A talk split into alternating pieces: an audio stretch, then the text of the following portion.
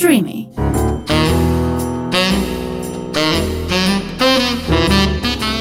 Ροζ οξυγόνο με το Θέμη Κανέλο.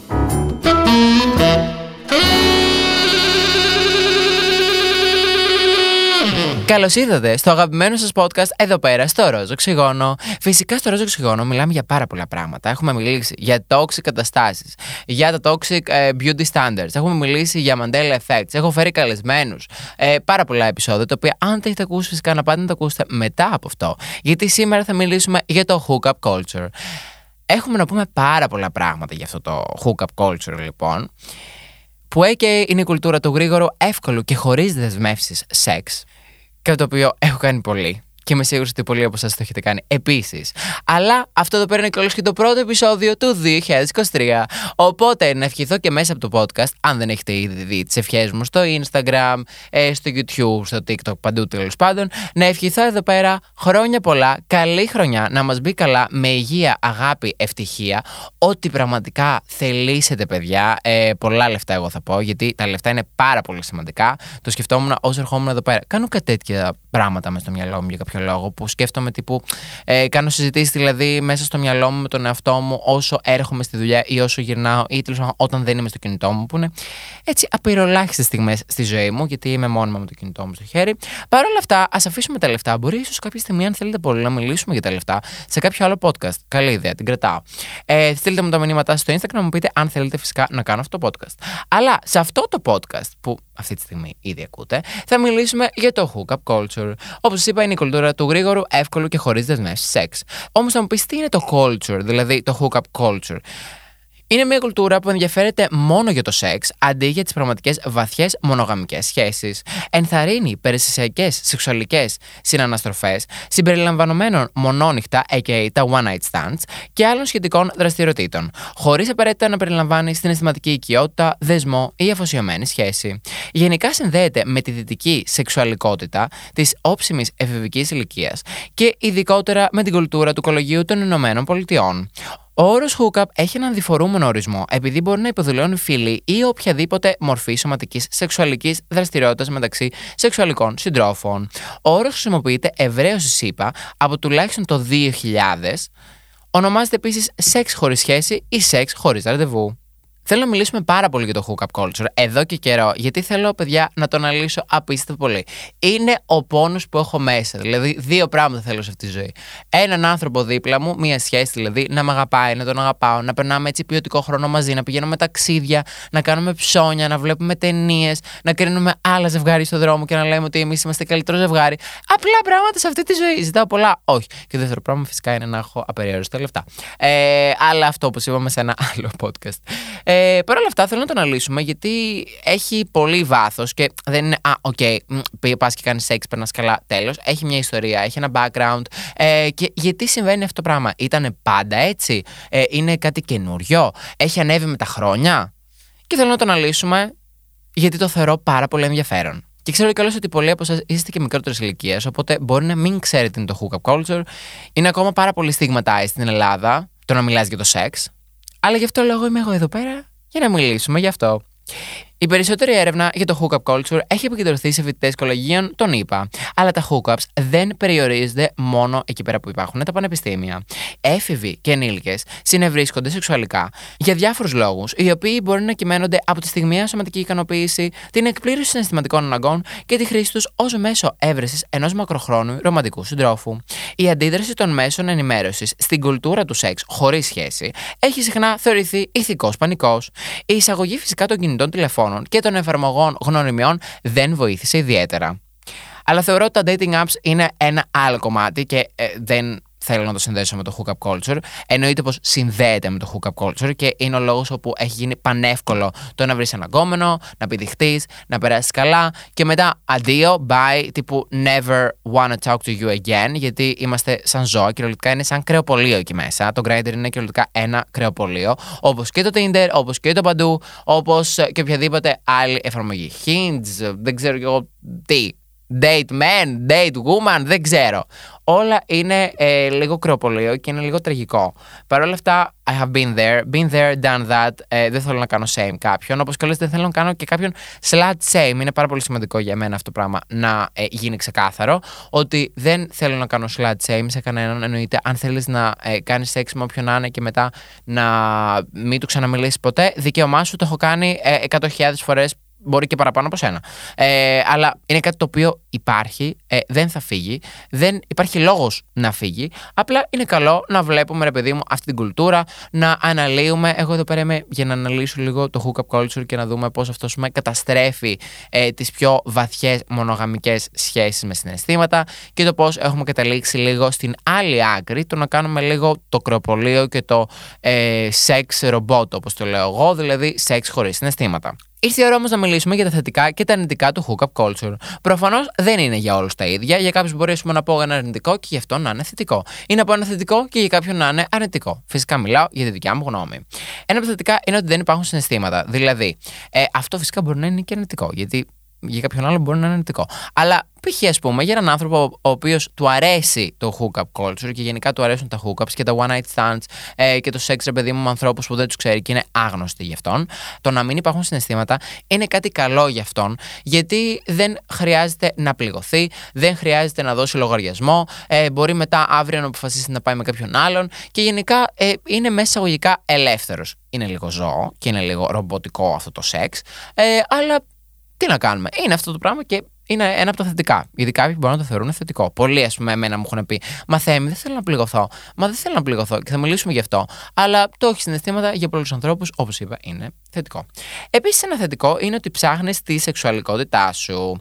Ε, δηλαδή, μπορείς, παιδί μου, να δεις αν σε αρέσουν οι άντρες, αν σε αρέσουν οι γυναίκες, αν σε αρέσουν τα πόδια, αν σε αρέσουν, δεν ξέρω, να γλύψει μασχάλες. I don't fucking know. Everyone has different taste στο σεξ. Ε, και είναι καλό να ψάχνεις, επειδή μου, τις αρέσει η σεξουαλικότητά σου, γιατί το σημαντικό ποιο είναι όχι να κάνεις αυτά που, θα σε, που επειδή μου είναι και καλά τα νορμάλ, αυτά που θεωρεί βασικά νορμάλ η κοινωνία μας. Α, OK, okay, κάνουμε ας πούμε, ε, δεν ξέρω, πίπα. OK, okay, cool. Αλλά σε κάποιον μπορεί να μην αρέσει αυτό και κάπως πρέπει να το μάθει και αυτό. Anyway, συνεχίζω εδώ πέρα. Επίσης, τα λέμε λίγο unfiltered, είναι λίγο το podcast ένα τσάκ πιο άνω των 18. Ε, καταλάβετε τώρα. Επίσης γνωρίζεις νέους ανθρώπους. Και αυτό είναι ένα, κάτι έτσι διαφορετικό. Παρ' όλα αυτά τώρα το γνωρίζεις νέους ανθρώπους, εντάξει. Σε... Τέλος πάντων, τι άνθρωποι είναι αυτοί. Συνεχίζουμε τα αρνητικά μπορεί να πιάσει συναισθήματα ακόμα και αν δεν το θέλεις, γιατί δεν είναι κάτι που μπορείς να το ελέγξεις στο 100%. Ε, είναι κάτι το οποίο μου έχουν στείλει πολλές φορές μήνυμα. Δηλαδή, εσείς μου έχετε στείλει μηνύματα και μου έχετε πει ότι, Α, ξέρω εγώ, έβγαινα με αυτό το παιδί ε, και μπλα μπλα μπλα. Και εν τέλει, ενώ ήμασταν χαλαρά, ξαφνικά εγώ τον θέλω και θέλω να είμαστε μαζί, αλλά αυτός δεν θέλει και τι θα κάνω και είμαι πολύ στεναχωρημένος, στεναχωρημένη, μπλα μπλα μπλα. Είναι κάτι το οποίο, παιδιά, δεν μπορείς να το ελέγξεις. Και όταν προσπαθείς να κάνεις τον εαυτό σου ε, κρέας και τύπου, Α, Είμαι ένα κρέας. Εδώ πέρα έχω βγάλει τη φωτογραφία του κρέατός μου. Ε, καλησπέρα σας. Ε, έλα να το φά. Έλα να στο δώσω. Έλα, δεν ξέρω και εγώ τι. Ε, δεν είσαι όμως. Δε, δεν είσαι απλά ένα κρέας. Είσαι άνθρωπος. Έχεις συναισθήματα. Έχεις ε, συναισθηματική νοημοσύνη. Δεν είσαι ρομπότ. Δεν γίνεται να τα κάνεις όλα μηχανικά. Δεν μπορείς να πεις Α, τώρα θα νιώσω τύπου affection on demand. Δεν, γίνεται αυτό το πράγμα. Οπότε πολλές φορές κάποιοι άνθρωποι ενώ θέλουν να κάνουν participate στο hookup culture και δηλαδή μόνο να περάσουν καλά, έστω και για μία φορά κτλ. Καταλήγουν να πιάνουν συναισθήματα. Γιατί, Γιατί είναι ανθρώπινο. Και είναι απόλυτα φυσιολογικό. Ε, Επίσης, υπάρχει ένας μεγαλύτερος κίνδυνος για σούμονου. Όποιος δεν ξέρει τι είναι τα σούμονου, είναι τα σεξουαλικά μεταδεδομένα νοσήματα. Okay, τύπου HIV, κονδυλώματα και πολλά πολλά άλλα. Αυτό συμβαίνει ακόμα και όταν βάζεις προφυλακτικό. Γιατί π.χ. στην πίπα βάζεις προφυλακτικό. Έλα, είμαστε μεταξύ μας τώρα. Και πάλι υπάρχει ένας μεγάλος κίνδυνος για να κολλήσει σούμονο. Γιατί ο μεγαλύτερος αριθμός ερωτικών συντρόφων που συνευρίσκεσαι, τόσο μεγαλύτερος κίνδυνος να κολλήσει κάποιος σούμονο. Επίσης υπάρχει και ο κίνδυνος να πέσεις σε κανένα τρελό που γνώρισες μέσα από dating app, γιατί είναι ένας άγνωστος και δεν ξέρεις τι μπορεί να σου κάνει. Been there, done that. Και επίσης, όποιος παρακολουθεί το YouTube κανάλι μου ε, θα έχει δει πολλά κουλά. Όμως, ας μιλήσουμε για την άνοδο του hookup culture, που έχει περιγραφεί από πάρα πολλούς ανθρώπους, όπως τον Justin Garcia και άλλους, ως μια πολιτική επανάσταση. Που ξεκίνησε στη δεκαετία του 1920. Οι ιστορικοί Ντεμίλιο και Φρίντμαν έθεσαν την αρχή του περσιακού σεξ συμπεριλαμβανομένων των κολεγίων πιο πίσω στην ιστορία στις αρχές του 1800 και εξηγούν το φαινόμενο όπως διαμορφώθηκε από ιστορικές και πολιτικές δυνάμεις. Η Λίζα Wade, μια κοινωνιολόγος, το εκμεριώνει ότι οι άντρες της λευκής αδελφότητας, a.k.a. Caucasians, του 19ου αιώνα έκαναν συχνά αυτό που θα ονόμαζαν σεξ με πόρνε, φτωχές γυναίκες και γυναίκες που είχαν υποδουλώσει. Ωστόσο αυτό θεωρείται βιασμός. Δυστυχώς έγιναν πολλά κουλά εκείνη την περίοδο. Όχι ότι ακόμα δεν συμβαίνουν, αλλά. Ξέρεις, είναι η ελπίδα που πεθαίνει πάντα τελευταία και δεν θέλω να σκεφτούμε ότι ακόμα ζούμε σε έναν κόσμο που άντρες βιάζουν γυναίκες. Είναι απίστευτο τραγικό. Ε, και δεν νομίζω ότι υπάρχει χώρος να μιλήσουμε σε αυτό το podcast. Πάμε παρακάτω. Οι ομοφυλόφιλοι άντρες συμμετείχαν επίσης σε σεξ χωρίς σχέση κατά τη διάρκεια του 1800, συναντώντας ο ένας τον άλλον σε private χώρους ή τύπου στη φύση ή ακόμα και σε λουτρά. Στην κοινωνία που ζούμε, οι άντρες επιβραβεύονται όταν κάνουν one night stands, ενώ οι γυναίκες το αντίθετο. Και πολλές φορές they get slut shamed. Όσο δεν ξέρετε τι είναι το slut shaming, είναι ουσιαστικά η ντροπή της πόρνης και είναι η πρακτική της κριτικής ανθρώπων, ιδιαίτερα γυναικών και κοριτσιών, που θεωρούνται ότι παραβιάζουν τις προσδοκίες συμπεριφοράς και εμφάνισης σχετικά με θέματα που σχετίζονται τη σεξουαλικότητα. Ο όρος χρησιμοποιείται για να επανακτήσει τη λέξη τσούλα, δηλαδή το slut, και να δώσει δυνατότητα στις γυναίκες και τα κορίτσια να έχουν εξουσία πάνω από τη σεξουαλικότητά τους. Μπορεί επίσης να χρησιμοποιηθεί σε σχέση με ομοφυλόφιλους άντρες, οι οποίοι ενδέχεται να αντιμετωπίσουν αποδοκιμασία για κατάλληλες σεξουαλικές συμπεριφορές.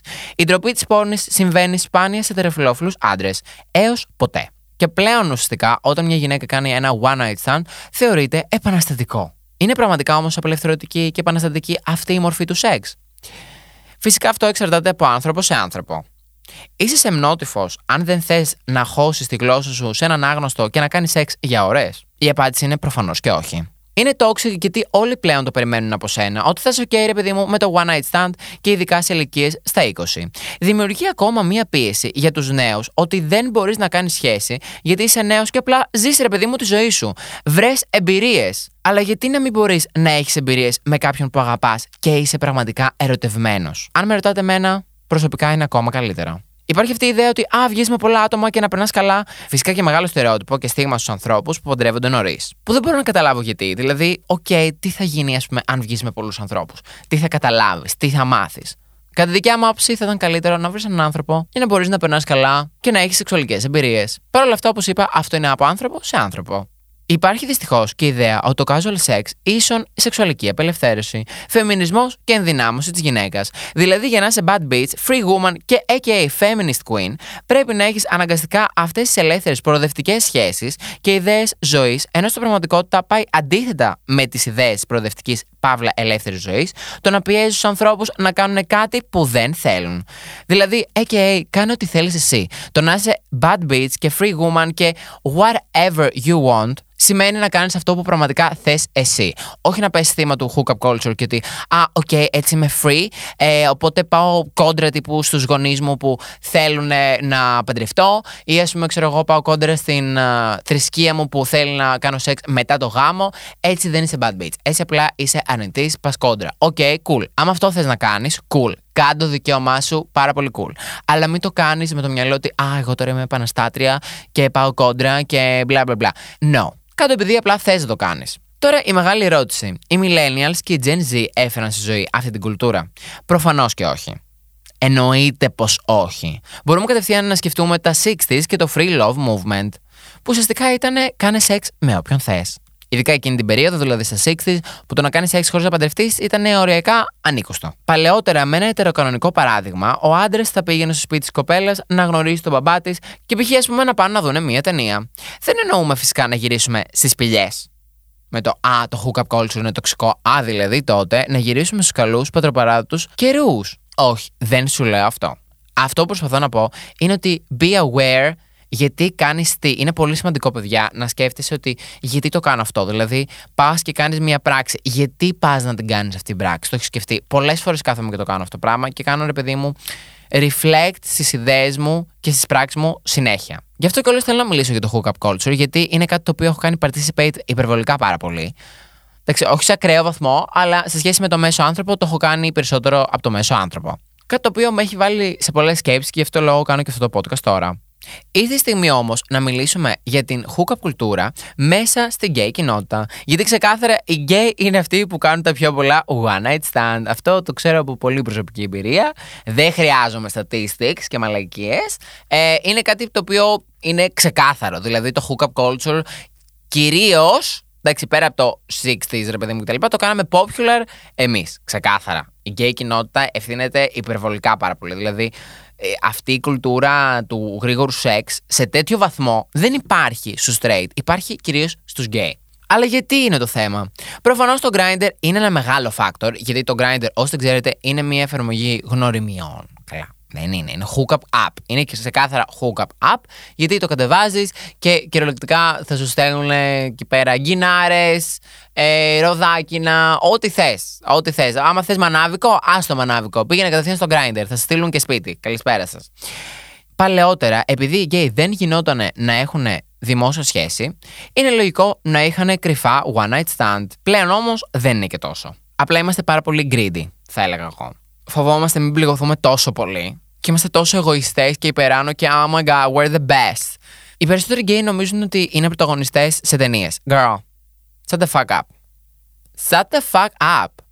Αν όντως θέλεις να κάνεις one night stand, γιατί απλά αυτό γουστάρεις και τελειώνει εκεί το θέμα, cool κάτω. Αλλά έχεις κάτσει ποτέ να σκεφτείς ότι μήπως κάνεις hookups γιατί φοβάσαι να αγαπήσεις, γιατί φοβάσαι να ερωτευτείς, γιατί φοβάσαι να ζήσεις συναισθήματα ανθρώπινα; Που είναι πάρα πολύ φυσιολογικό να ζήσεις. Μια πάρα πολύ ωραία ταινία σχετικά με αυτό που έλεγα ότι παλιότερα δεν γινόταν η γκέι, γιατί ήταν παράνομο, ε, θα σε σκοτώνουν κτλ. Να ε, είναι ρε παιδί μου σε σχέση. Μια πάρα πολύ ωραία ταινία που αγγίζει αυτό το θέμα είναι Ο Χορός των 41. Το έχει στο Netflix, παιδιά, καταπληκτική ταινία. Είναι η νέα μου αγαπημένη ταινία. Βασικά, ίσως είναι η ταινία η αγαπημένη μου του 2022 αγαπώ, πεθαίνω. Όποιος δεν την έχει δει, την αγαπώ απίστευτο πολύ να πάτε να τη δείτε μετά από αυτό το podcast. Συνεχίζω όμως με την επικοινωνία, που είναι τα πάντα σε αυτή τη ζωή. Πράγμα που είναι δύσκολο σε αυτή την κουλτούρα και όχι, δεν δέχομαι. Α, επικοινωνώ με φίλους μου και ο γένεια μου φτάνει. Girl, it's not the same. Είμαστε άνθρωποι, άρα έχουμε συναισθήματα. Οπότε ας σταματήσουμε, ρε παιδιά, να κάνουμε σεξ λες και είμαστε ρομπότ. Δεν είμαστε ρομπότ. Αυτό το κρεοπολείο που είναι τα dating apps, που μπαίνεις μέσα και βρίσκεις έναν άνθρωπο απλά για να κάνεις σεξ, ρομποτικό σεξ, πρέπει επιτέλους να σταματήσει. Και ξαναλέω, δεν χρειάζεται να σταματήσει για όλους. Προφανώς. Αλλά αυτό το podcast είναι δικό μου, οπότε εγώ λέω τη δικιά μου άποψη. Μπορείς φυσικά και εσύ να έχεις τη δικιά σου άποψη. Γι' αυτό λόγο είμαστε εδώ πέρα για να ανταλλάσσουμε απόψεις. Γιατί όμως υπάρχει τόσος φόβος για να πιάσει συναισθήματα. Α, θα πληγωθώ όμως, Θέμη. Δεν γίνεται αυτό. Ε, και φοβάμαι πληγωθώ. Και μετά θα κλαίω και μετά θα με και. Ωραία, και τι θα γίνει; Και τι θα γίνει; Πες μου, τι θα γίνει; Δεν θα γίνει τίποτα. Θα κάνεις μια σχέση, σου λέω ένα χρόνο. Θα περνάτε καλά. Θα κάνετε ταξίδια. Θα έχετε εμπειρίες μαζί. Θα δημιουργήσετε αναμνήσεις μαζί. Θα είναι ιστορίες που θα λες αργότερα στα παιδιά σου. Θα μάθεις πολλά πράγματα. Θα δώσεις, θα πάρεις. Θα γελάσεις, θα νευριάσεις, θα μαλώσεις. Θα δακρύσεις από χαρά. Θα δακρύσεις από στεναχώρια. Όλα αυτά είναι ανθρώπινα πράγματα. Δεν καταλαβαίνω γιατί υπάρχει τόσος φόβος γύρω από την αγάπη και γύρω από τον έρωτα. Χωρίζεις. Ένα μήνα θα είσαι χάλια θα είσαι στο κρεβάτι σου. Είναι ανθρώπινο συνέστημα. Είναι, είναι λογικό. Όταν χωρίζεις, στεναχωριέσαι. Όταν γίνεται κάτι άσχημο, στεναχωριέσαι. Έτσι είναι η ζωή. Χωρίς τα downs, δεν θα είχαμε τα ups. Η ζωή είναι πάνω κάτω, πάνω κάτω. Είναι σαν το καρδιογράφημα. Το οποίο μία ανεβαίνει, μία κατεβαίνει. Μία ανεβαίνει, μία κατεβαίνει. Δεν γίνεται όλα να σου πηγαίνουν πάνω. Δεν γίνεται. Δηλαδή να σου πηγαίνουν όλα τέλεια δεν θα, ήταν, δεν θα μπορούσες αρχικά να εκτιμήσεις τα καλά στη ζωή αν δεν υπήρχαν τα κακά. Και το ότι θα χωρίσεις δεν σημαίνει ότι ακυρώνει όλα τα καλά που ζήσατε σε αυτή τη σχέση. Ακόμη και και αν είναι μια ανθρώπινη σχέση. Δηλαδή, ας φύγουμε λίγο από το σεξ, ας φύγουμε λίγο, ας μιλήσουμε για μια φιλική σχέση. OK, okay, κάποια στιγμή, ας πούμε, ήσουν φίλος, φίλη με ένα άτομο 7 χρόνια, 10 χρόνια, 20 χρόνια. Κάποια στιγμή μπορεί για κάποιο λόγο ή να μαλώσετε ή για κάποιο λόγο να σας χωρίσει η ζωή. Τι θα γίνει, θα πετάξετε όλες τις καλές στιγμές στον κάδο; Όχι δεν θα τις πετάξετε. Θα ζουν μέσα σας. Για πάντα. Και αυτό είναι το όμορφο. Το ότι οι άνθρωποι χάνονται, αλλά οι αναμνήσεις ποτέ. Και οι αναμνήσεις, let me tell you, they shape your character.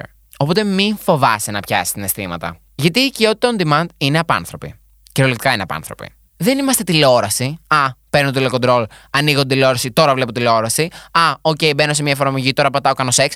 It's not how it works. Καμιά φορά μπορεί να νιώθεις ότι δεν μπορείς να κάνεις αλλιώς, γιατί όλοι γύρω σου κάνουν σεξ χωρίς δέσμευση. Οπότε και αν θέλεις να μην κάνεις καμιά φορά, καταλήγεις να κάνεις γιατί εντάξει, δεν θα πιάσεις και αράχνο στο μουνί σου, το καταλαβαίνω αυτό. Αγάπη, θες και εσύ να κάνεις σεξ. Been there, done that.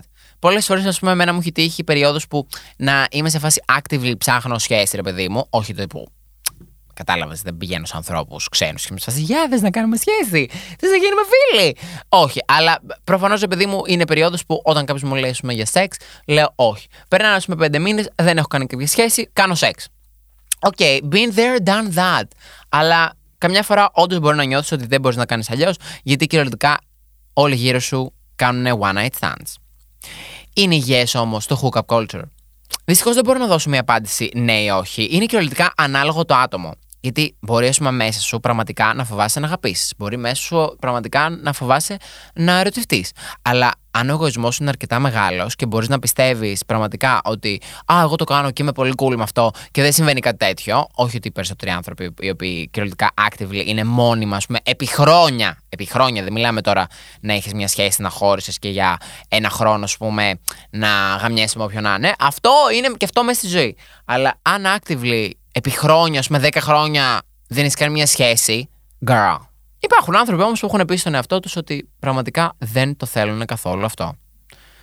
Γι' αυτό λόγο είναι ανάλογο το άτομο. Φαντάσου τώρα να λες ψέματα μέχρι και στον ίδιο στον εαυτό. Βέβαια, καμιά φορά κιόλας γίνεται από επιβίωση. Δηλαδή, εμένα μου έχει τύχει βλέπω πούμε, άτομα τα οποία το κάνουν από επιβίωση που λένε ότι Α, εγώ δεν θα κάνω ποτέ σχέση, γιατί ξέρω ότι δεν θα καταλήξεις κάπου και μπλα μπλα μπλα, μπλα κτλ το κάνουν από επιβίωση σε εισαγωγικά, δηλαδή να μην πληγωθούν. Αν και πάλι πάει στο, αυτό που έλεγα πίσω. Δηλαδή, τι θα γίνει αν πληγωθείς; OK, okay, είναι μέσα στη ζωή. Παρ' όλα αυτά, κάποιοι δεν έχουν χρόνο για σχέσεις, επειδή μπορεί να σπουδάζουν, μπορεί να έχουν πάρα πολλή δουλειά. Ε, είναι πραγματικά ανάλογα τον άνθρωπο.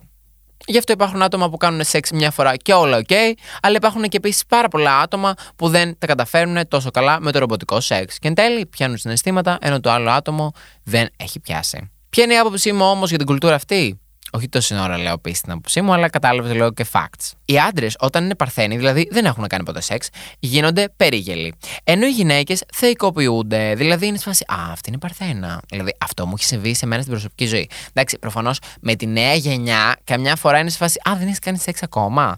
Ε, κτλ. Όταν βέβαια είναι σε μια νορμάλη ηλικία, ε, τύπου 20 χρονών. Ε, αλλά και πάλι Α πούμε, π.χ. άντρες χαίρονται όταν ε, οι γυναίκες δεν έχουν κάνει σεξ, γιατί είναι στη φάση Α, θα τη πάρω την παρθενιά. Δηλαδή είναι τύπου, λες και ξέρω εγώ, είναι κάποιο prize, ότι Α, πήρα, τη πήρα την παρθενιά. Ε, που είναι απίστευτα ίδια.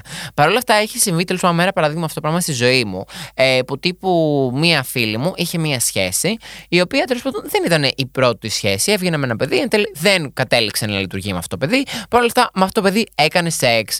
Μαζί ήταν πάρα πολύ λίγο καιρό, δηλαδή να ήταν 1,5-2 μήνες max.